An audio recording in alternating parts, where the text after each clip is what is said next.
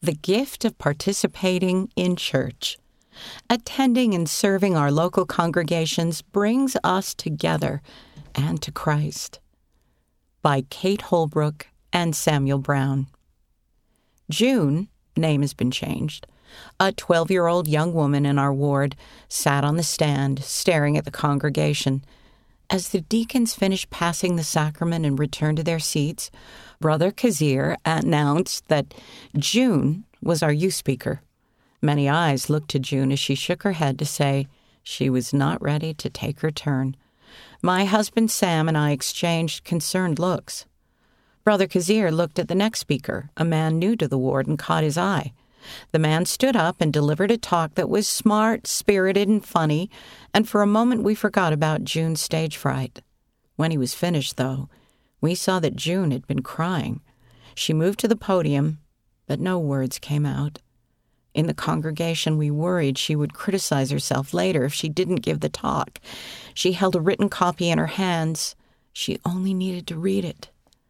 Help her give this talk, we silently prayed.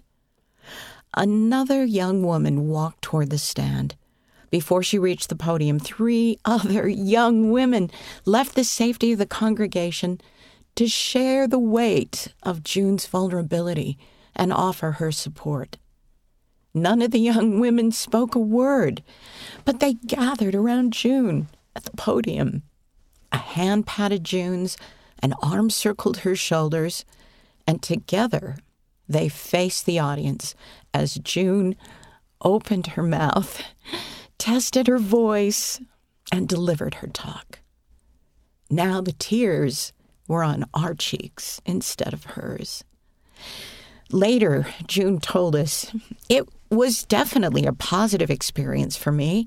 I realized how blessed I am to have an amazing group of young women step outside of their comfort zone just to make me feel loved.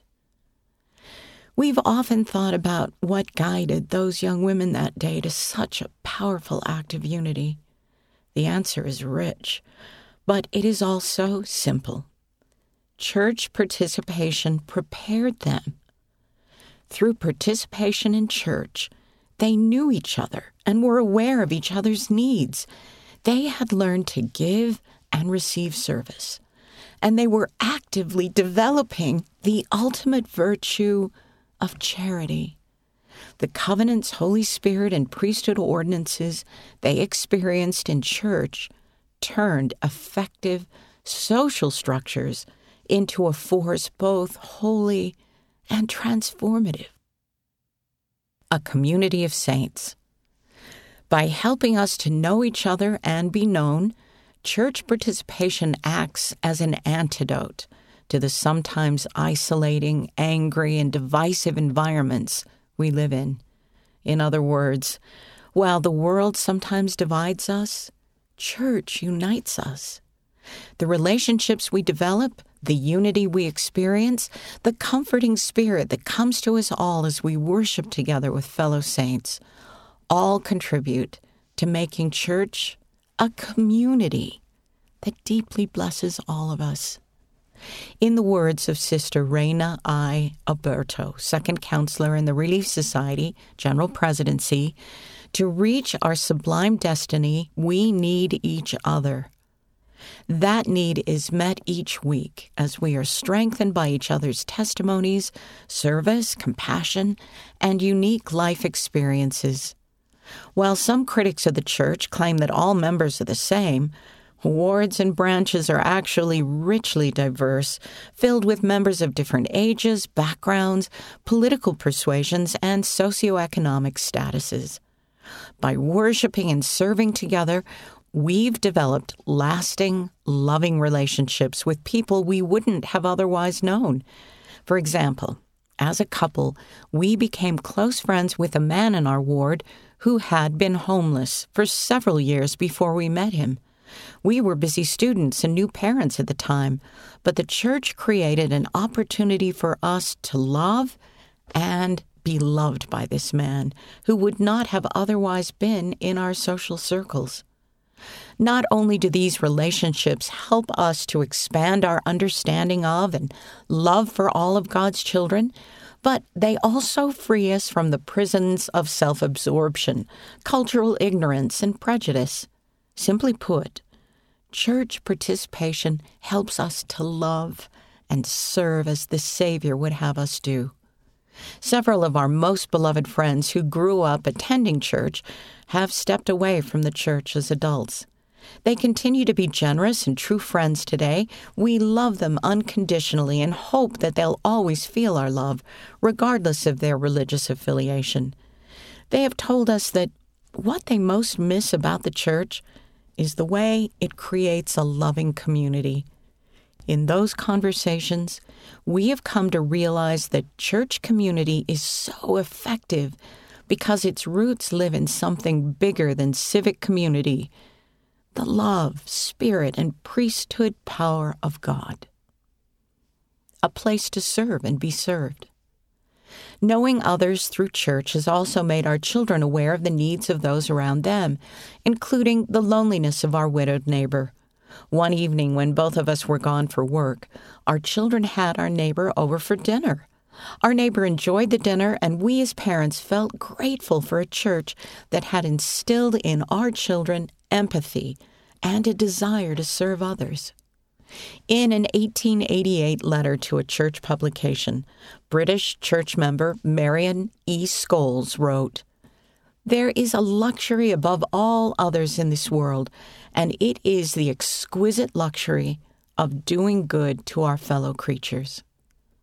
Of all that we want to offer our children as parents, we believe raising them in a church that provides this exquisite luxury is the best legacy we can give. But the great blessing of church service is that it goes both ways. Since birth, both of us have been recipients of church members' service. When I, Kate, was six weeks old, my alcoholic father disappeared just two days before we were scheduled to move. In one day, our home and visiting teachers swooped in and moved my mother and me into a new apartment, where they even hung our art and placed my mother's toothbrush in the exact place it had been in the old apartment. I, Sam, was a rebellious teenager and didn't believe in God, but the men in my ward took me under their wing and taught me to be a responsible adult. They helped me find jobs and transportation their loving parental influence opened my heart to the influence of the Spirit.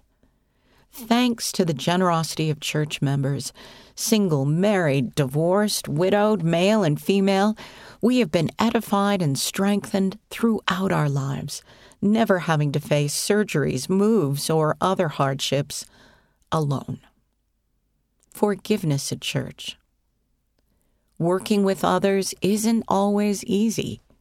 Our collaborations with other members can be pleasant, even joyful, but sometimes serving with others can be challenging. As Elder D. Todd Christofferson of the Quorum of the Twelve Apostles observed, all of us are imperfect. We may offend and be offended. We often test one another with our personal idiosyncrasies. In these situations, the Spirit can show us how to turn a challenging situation into a growth opportunity. Usually, the Lord softens our hearts and helps us find common ground. But when relationships remain difficult, He can help us develop patience or charity.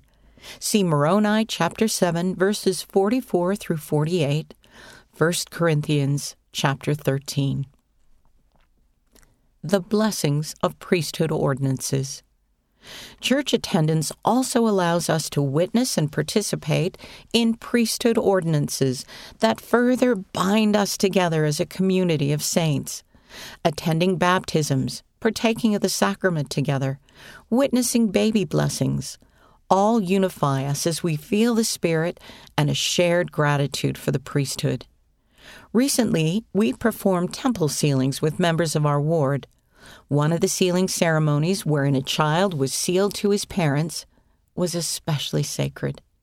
While we represented the deceased parents, a much older man from our neighborhood represented the child. We all smiled together as the generations were reversed.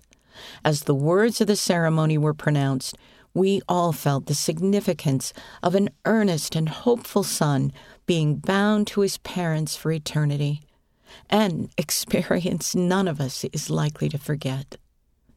When the young women in our ward left their seats to support June, they showed love to her and to God. They knew how to serve her because they had participated with her in church. The church setting also brought them the Spirit, who gave them the idea and the courage to stand. Christ promised that when we, as his disciples, assemble ourselves together, he will pour out his Spirit upon us.